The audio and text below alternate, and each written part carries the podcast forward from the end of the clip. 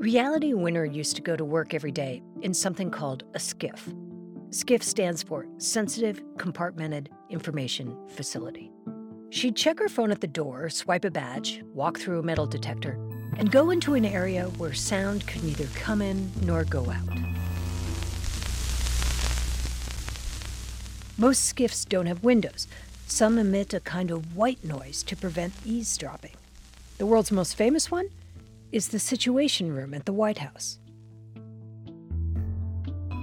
Back in 2017, when Reality Winner was 25, she worked at the Cyber Center of Excellence at Fort Gordon, an Army base just outside of Augusta, Georgia. And the people she worked with there had developed an odd kind of ritual.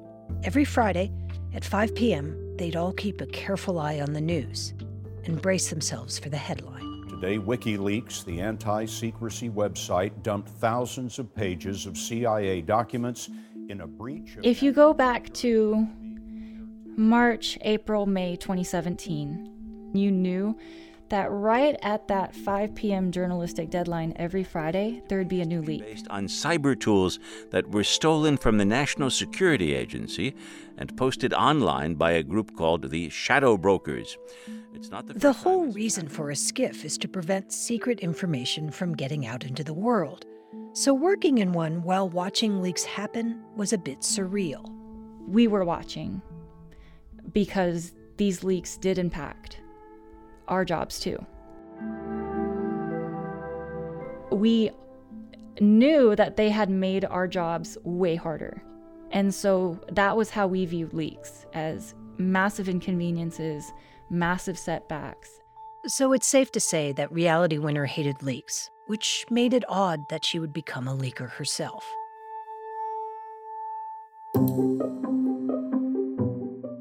Much has been said about what she did and why she did it, in court and in the press. But the story we learned was far more complicated.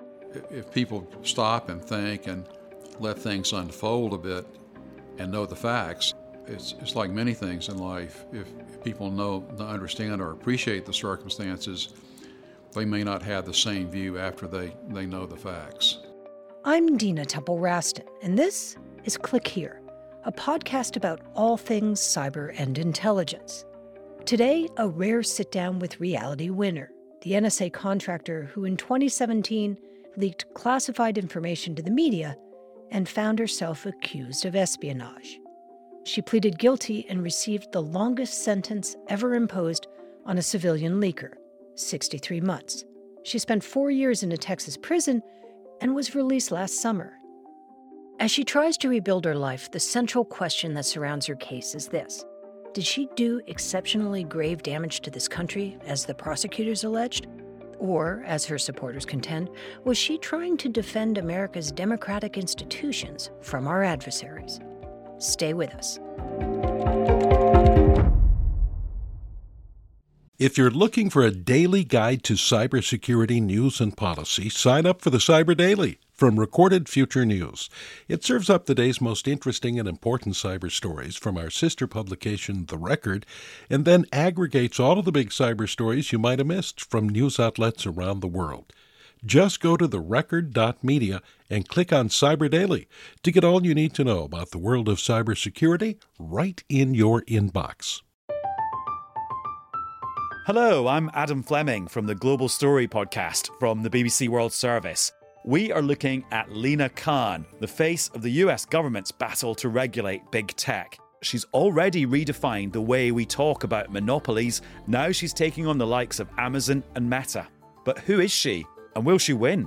The Global Story brings you fresh takes and smart perspectives from BBC journalists around the world. Find us wherever you get your BBC podcasts.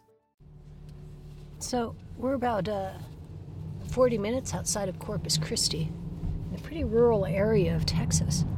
So, we're driving down a two lane stretch of road that is just farm after farm after farm. It's early February, and after Reality Winner was released from prison last summer, she came back to her childhood home in Kingsville, Texas. The destination is on your left. When I pull into the driveway, I'm greeted by a Dogo Argentino mix that looks suspiciously like a pit bull. He's jumping at the window. Which, when a pit bull is jumping, you roll down incredibly slowly. Hello. Are you a good dog? He's friendly. So friendly, he jumps into the car and then follows me inside where I meet reality. You already met Domino? yeah, he actually climbed into the car. Super nice to meet you. Nice to meet you as well. The house is on the edge of a cattle ranch less than a 100 miles north of the Mexican border. Reality lives here with her mom and her stepdad and a collection of strays. There's Domino, we've met him, and Babyface, a three legged American bully, and a couple of fluffy cats and a horse named Trouble. Her father, Ronald, was an academic. He studied religions and was always encouraging Reality and her sister to read and study and think critically about the world around them. He used to take us to the library on Wednesday nights, and I would go to the reference section and I would find all the A encyclopedias. And I would hand draw maps of Afghanistan and I would trace the Arabic alphabet the way it's written Yeah. in the Yeah, yeah, encyclopedia. yeah. It's not even connected or in the right order. it's just the separate individual letters, like Right. how you would never see them written. Right. But I would do that and show it to him. It brought her closer to her dad. She eventually graduated near the top of her class in high school and was offered a full ride scholarship to Texas A&M to study engineering. that was kind of where I was headed. But I had always wondered about having a bigger impact in the world. Like I was ready to be part of the world and have a mission. Um, so I called the army recruiters the next week and basically said like, "Hi, my name's Reality Winner. I'm enlisting to be a linguist in Middle Eastern and North African languages." And they laughed really hard. You know, they didn't know who I was. Just you know, just cold called them and said, "I'm going to be a linguist." What she didn't realize is that being a linguist in the military wasn't exactly what she thought it was. She came to find out that it meant translating intelligence.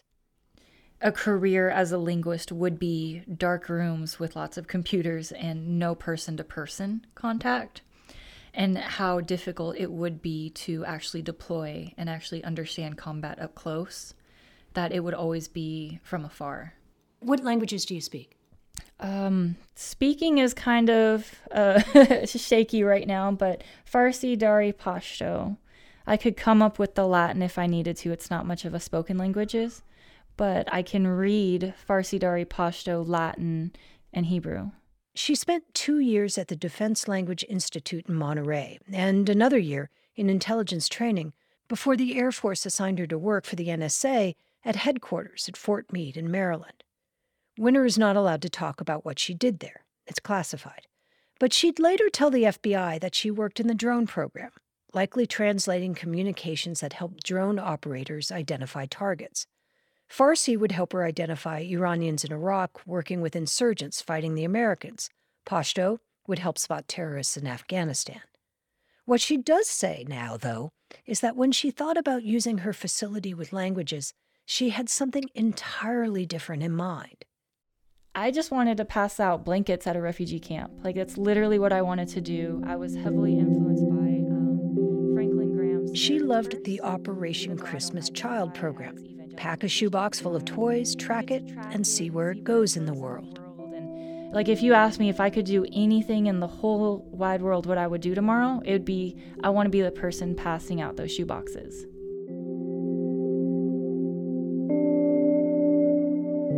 She left the Air Force with an honorable discharge in November 2016 and began looking for a job in the nonprofit world, which would get her that overseas posting she so badly wanted.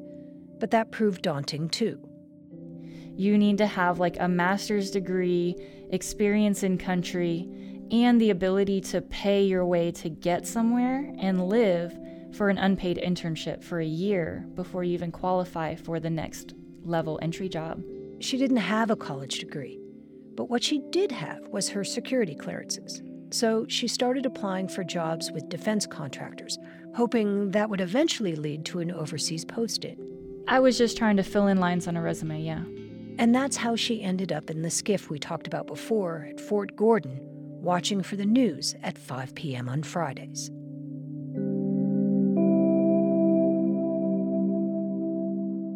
We know now from press reports and congressional testimony that about two weeks before the inauguration, Donald Trump was given a briefing about what really happened ahead of the 2016 elections.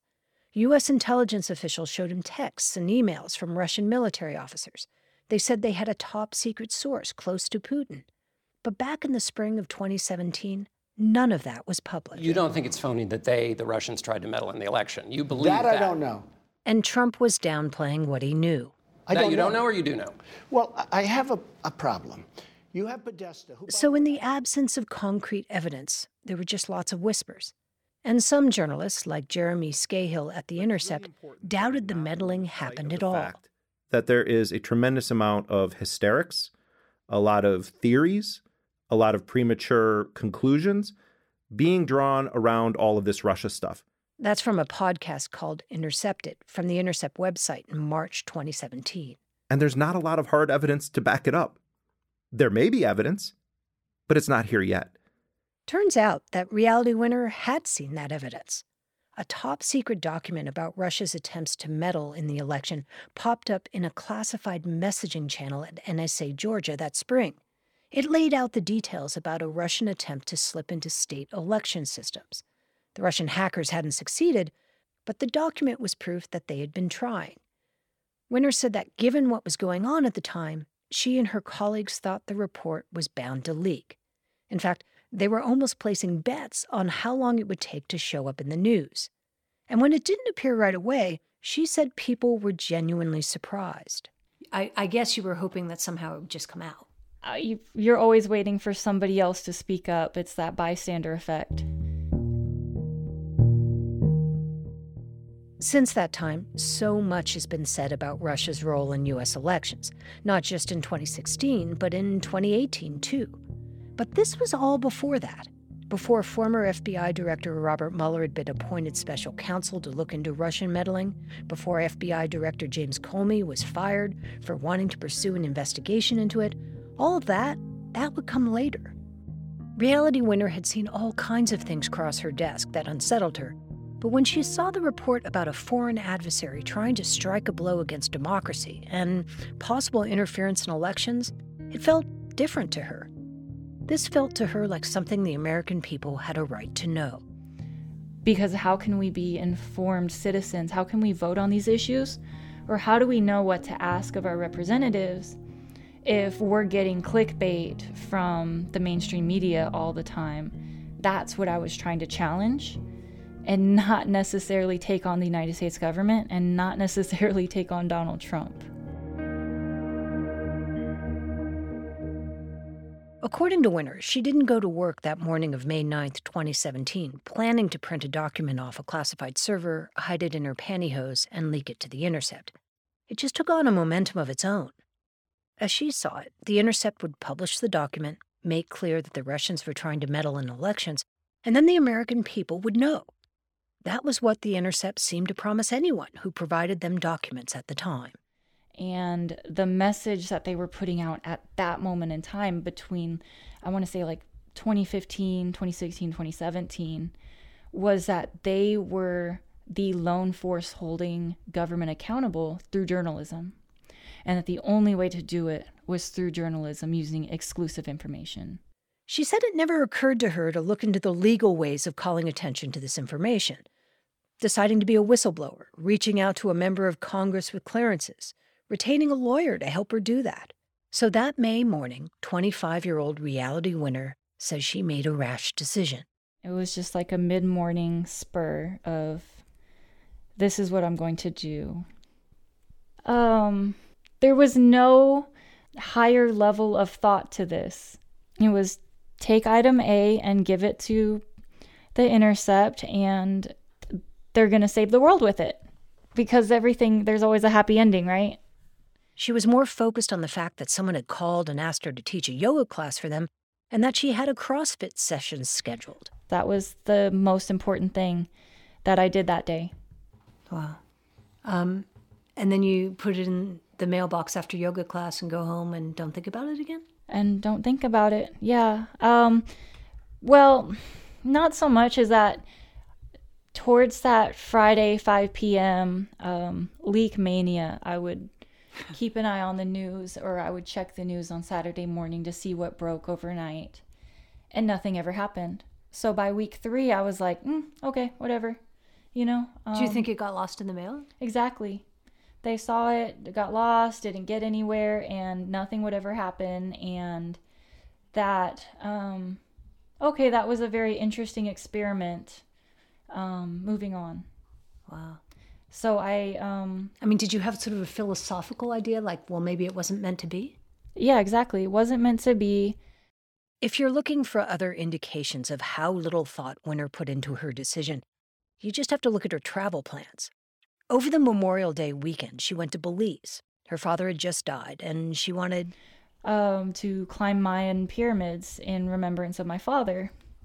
And this tells you how much of a dweeb I am. I really wanted to scatter some of his ashes, but I was so afraid of going through like international customs with human remains in my bag.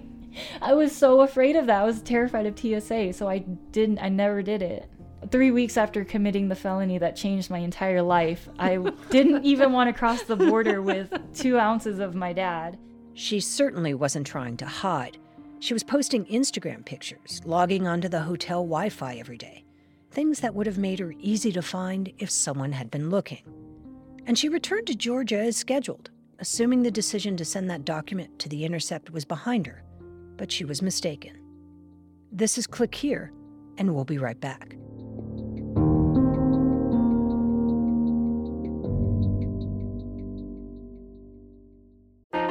Politics has never been stranger or more online, which is why the politics team at Wired is making a new show, Wired Politics Lab. It's all about how to navigate the endless stream of news and information and what to look out for. Each week on the show, we'll dig into far right platforms, AI chatbots, influencer campaigns, and so much more. Wired Politics Lab launches Thursday, April 11th. Follow the show wherever you get your podcasts. When Reality Winner put that five page classified document in that mailbox in May 2017, she committed a crime. There's no argument about that. But there was a way this all could have gone down legally. There's a formal whistleblowing process that includes lawyers and the legal transfer of government documents. And if it all works out, and that doesn't always happen, it offers protection. Go outside that process, like Reality Winner did, and it doesn't really matter what you're releasing. Technically, Legally, you're not a whistleblower. You cannot release classified information to the press and be a lawful whistleblower. That's Mark Zaid. He's probably one of the best known whistleblower attorneys in the country. He's represented lots of government employees, and lots of his cases involve classified information. The two whistleblowers who sparked the impeachment hearings against President Trump, they were Zaid clients. He says defining a whistleblower isn't a moral judgment, it's a legal one. And as a matter of law, Reality Winner had options that she didn't exercise. But if she had just gone over and given it in hand to a member of Congress who was authorized to receive it, then yes, she would have been very much protected. And no doubt that member and Congress would have stepped up to protect her if any retaliation had occurred. For Winner, hindsight was 2020. Oh, I definitely could have done that. Um, there was a complete legitimate avenue to go through. I believe that it would be seen as altruistic and that I wouldn't basically be have my character so blatantly um, distorted. When I asked Reality Winner directly if she considered herself a whistleblower, she told me no. But it seems she had little frame of reference for this kind of thing. She told me she'd never even read about whistleblowers or people like Edward Snowden or Chelsea Manning, who both leaked information, because she wasn't supposed to. Because it was so taboo to even go home and read about it. You were not allowed to read those articles. If you hold clearances, there are rules on what you're allowed to see, even if it is public. Technically, you're only supposed to see information you're cleared for. So, in order to make sure you don't accidentally read something you're not supposed to, you just avoid everything. Then, one June afternoon, everything shifted. It started a little like it does in the movies. One sedan pulled into her driveway, blocked her in from the front, and another pulled up from behind. And 11 agents in plain clothes came out of the cars flashing badges. No FBI windbreakers? No. Okay. Nothing. Not even a polo, like with the logo on it. Nothing official. And very soon on in the encounter, I was very aware of the fact that they were armed. Even though it was concealed carry, like I said, they were wearing very light civilian clothes. It was June in Georgia, it was very hot. So I could see the ankle holsters and I could see the, the holsters on their sides through their clothes. I figured out really fast why they were there. Okay, well, the reason we're here today is that we have a search warrant for your house. Okay. All right. Uh, do you know what this might be about? I have no idea. Okay, uh, this is uh, about uh, possible mishandling of classified information. Oh my goodness. Mhm. Okay. This is a scene from Is This a Room, a play based on FBI transcripts of what happened that day. Reality. Uh, we obviously know a lot more than we're telling you at this point. And I think you know a lot more than you're telling us at this point. I don't want you to go down the wrong road. I think you need to stop and think about what you're saying and what you're doing. Because telling a telling a lie to an FBI agent is not going to be the right thing. Interesting thing to notice here they hadn't read her her rights. We'll get back to that in a minute. You know, again, we are here voluntarily, you're talking voluntarily. I'm not asking you, forcing you to do anything. But think. That's what I'm asking you to do. Is to think. Could you leave the house? We don't know. we honestly don't know. We had a seven and a half hour hearing about whether or not I was free to leave that day.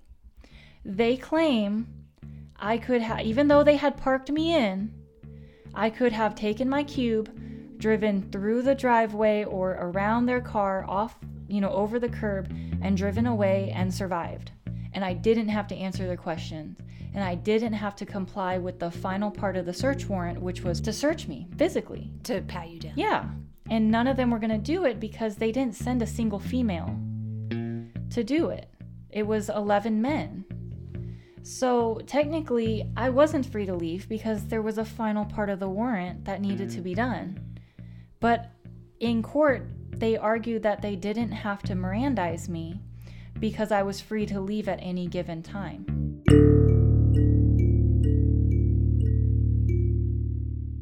But the truth was, she wasn't sure if she could leave. And actually, she was worried about making any kind of sudden move, in large part because she had this new foster dog. I had just only had her for maybe two weeks, and she was so hostile to males.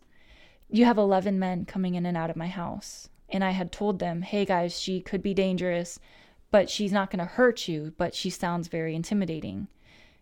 And I honestly thought that if she had had a reaction to them the way she had normally acted, they would have shot her, and then I would have become hysterical, and then they would have shot me. Hours later, a sheriff's deputy came and took Winner to the local jail. The FBI and Department of Justice didn't return calls and emails seeking comment for this story. The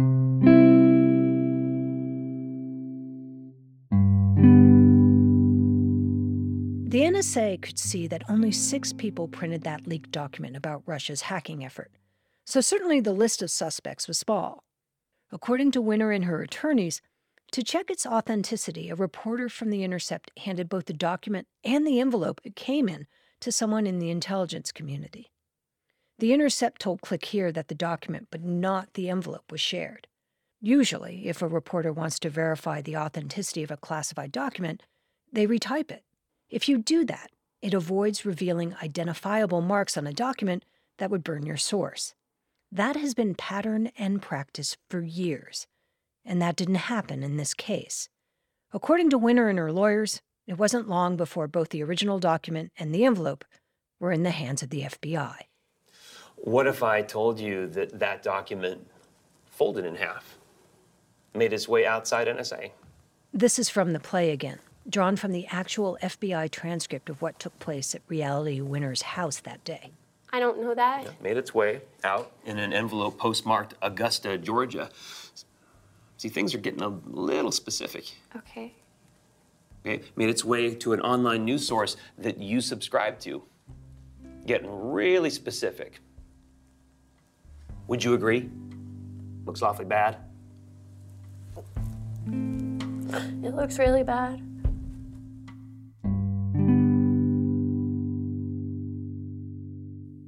With all this mounting evidence, the legal case against Reality Winner was strong.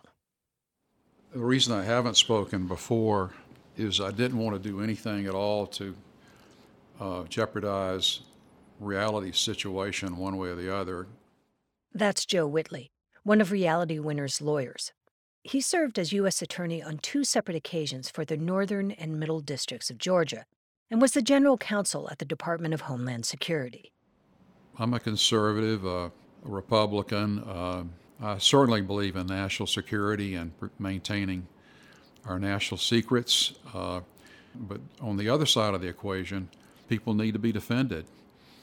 And I, I've never felt uh, quite so proud as I did in this case of being part of defending Reality Winner in this circumstance and trying to achieve for her an outcome that was. Reality Winner was charged under the Espionage Act, a World War I era law that made it a crime to disclose secrets that could harm the U.S. or help a foreign adversary. Prosecutions under the law for leaking sensitive information to the media used to be really rare. They led to little or no prison time. But in recent years, the Justice Department has been cracking down, and they saw Reality Winner as a slam dunk case not getting caught or doing it super covertly was not a concern because again it was even if they had found out it was me i was just trying to help seen as something altruistic zero damage done. The thing is winner didn't know exactly what damage had been done. Intelligence documents and classified information reveal more than what's on the page. Between the lines of what the document said it could also give adversaries context that they might not otherwise have had. Among other things, the document was dated, which would indicate to the Russians how long it took the U.S. government to figure out what they were doing. These are all details that seem innocuous to the average person, but it could provide intelligence to U.S. adversaries. And Reality Winner must have known that these things had ripple effects. When the media picked up the story, they painted her as a traitor. Developing today, federal prosecutors say a government contractor from Augusta had plans to burn down the White House. A judge calling her a danger to the nation after prosecutors revealed handwritten notes about plans to join the Taliban. She also told Winner was stunned. There's no way they could paint me to be as anything other than an extremely naive 25 year old. And they did. and they got away with it. And the fact that this case was being tried in federal court in Augusta, Georgia, only made defending her even harder. Almost all of these cases, for the most part, are brought in the D.C. area, either in the uh, D.C. District Court, uh, Maryland, or Virginia courts near Washington. The judges there are quite familiar with these types of cases, um, and I, I believe for the judges, at least that were involved in this matter, this was um, uh, a bit of an education. Certainly, um, they were not familiar with this. There have been other cases like Winners, but they involved high profile people. People like former CIA Director David Petraeus, who shared notebooks with classified information with his lover, but he was a highly decorated Army general. Sandy Berger took classified documents out of a SCIF by stuffing them in his sock. He also happened to be Bill Clinton's national security advisor. Reality Winner, on the other hand, she was a low level NSA contractor without those kinds of connections. I think status um, across the board in our legal system makes a difference in terms of how people are treated. I don't know for sure, but I do believe that there was not really anything in reality's life that matched either Sandy Berger or David Petraeus' situation. She had no clout in that regard. Berger and Petraeus got a slap on the wrist. Reality Winner was sent to a federal prison in Fort Worth, Texas, and she did four years of hard time, COVID time, time when prisons were on lockdown and what little you could look forward to while behind bars was taken away. April 1st, 2020, everything hit a screeching halt.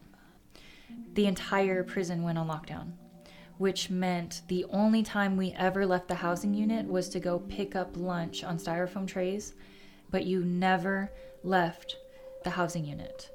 Um, which meant you didn't go outside anymore. You didn't see the sun. You didn't feel the sun. You didn't.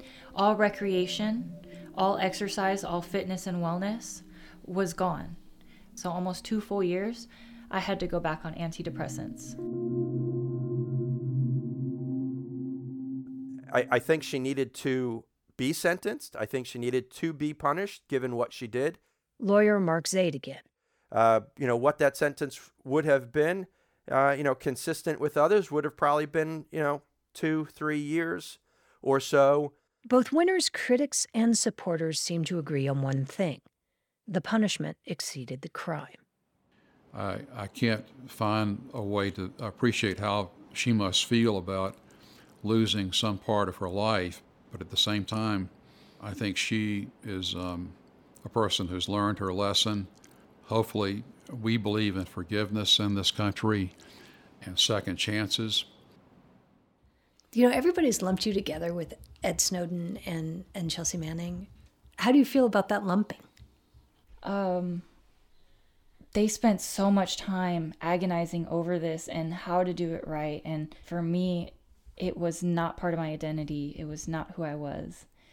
Um, and it was not something that I had a lot of forethought. There was zero forethought. After hearing from Reality Winner, her lawyers, people in the intelligence community, and national security officials, Winner's case seems to come down to two truths and something we just can't square. All of our reporting points to the fact that her decision to release the document wasn't something she had planned, and just about everybody agrees that her sentence was unnecessarily harsh. What we can't square, though, is her claims that she didn't know passing a classified document to the media would have tremendous consequences. For someone with years of training and experience in intelligence, for someone who thought leaks complicated her job and didn't read about Edward Snowden or Chelsea Manning because it was taboo, she had to have known what would happen next, or at least have some idea. And she did it anyway.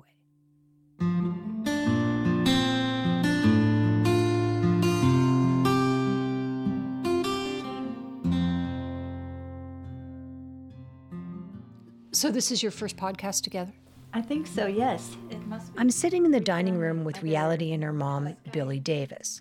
Davis is trying to set things right. She wants her daughter's sentence to be commuted or even to see her pardoned. She she never meant to harm anyone. She never meant to betray the trust of her country. And just how overboard our government went. I think that she's already paid enough. So this is a shadow box that Reality presented to Gary and I. It was just as she was discharged from the Air Force. So On the wall above the dining room at Billie Davis's house hangs a commendation. It's for the intelligence work Reality Winner did that she's not allowed to talk about. So it says the Department of Air Force. This is to certify that the Air Force Commendation Medal has been awarded to Senior Airman Reality L. Winner for meritorious. The certificate is framed in a shadow box with service patches from Reality's uniform. Airman Winner was appointed as the lead deployment language analyst, producing 2,500 reports, aiding in 650 enemy captures, 600 enemies killed in action, and identifying 900 high value targets. Reality knows what she did was wrong. She did her prison time, and she's come out the other side.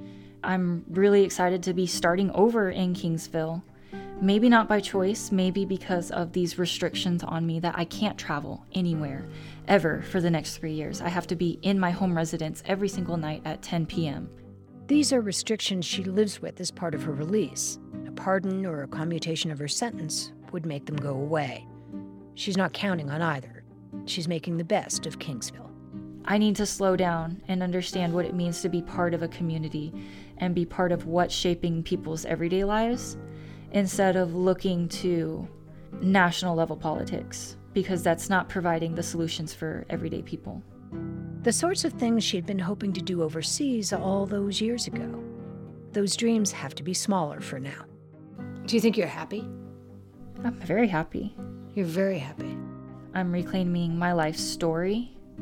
There there are so many things that could make life better. I could go see my baby niece in North Carolina and be there for my sister when she needed me. Um, but right now, as it stands, I'm reclaiming my life. If you had to do it again, would you have released the document? No.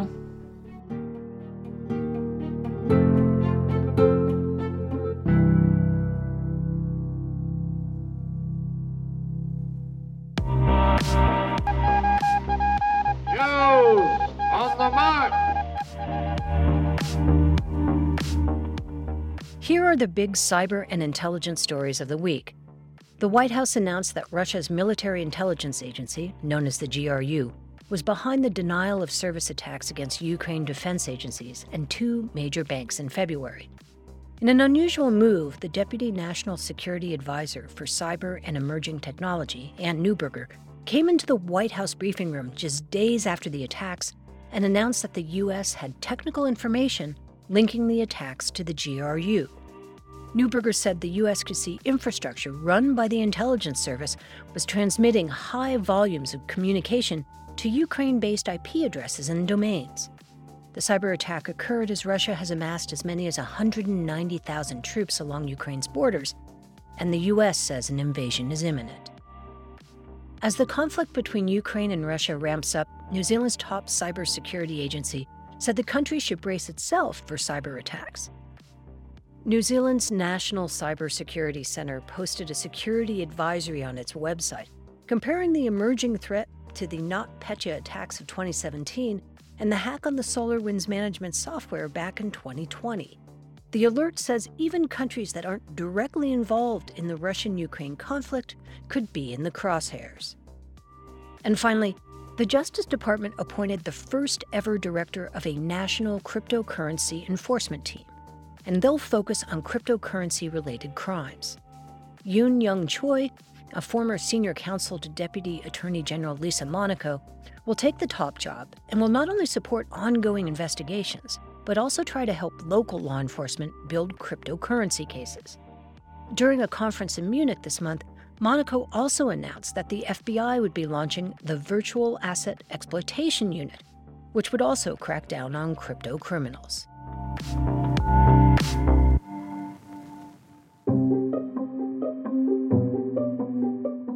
Today's episode was produced by Sean Powers and Will Jarvis. It was edited by Karen Duffin with fact checking by Darren Ankrom.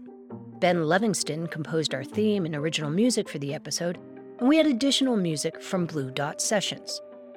We want to give special thanks to the people behind the play Is This a Room? Conceived of and directed by Tina Satter, Emily Davis plays Reality Winner, T.L. Thompson and Pete Simpson play the special agents. We used just a few snippets. The play itself is a 70 minute drama that stages the word for word transcript from the FBI's visit to Reality Winner's house on June 3, 2017. There's also a This American Life episode from March 2020 that'll give you a larger taste of it. Click Here is a production of the Record Media, and we want to hear from you. Please leave us a review and rating wherever you get your podcasts, and connect with us by email. Click here at recordedfuture.com or on our website at clickhereshow.com. I'm Dina Temple Raston. We'll be back on Tuesday.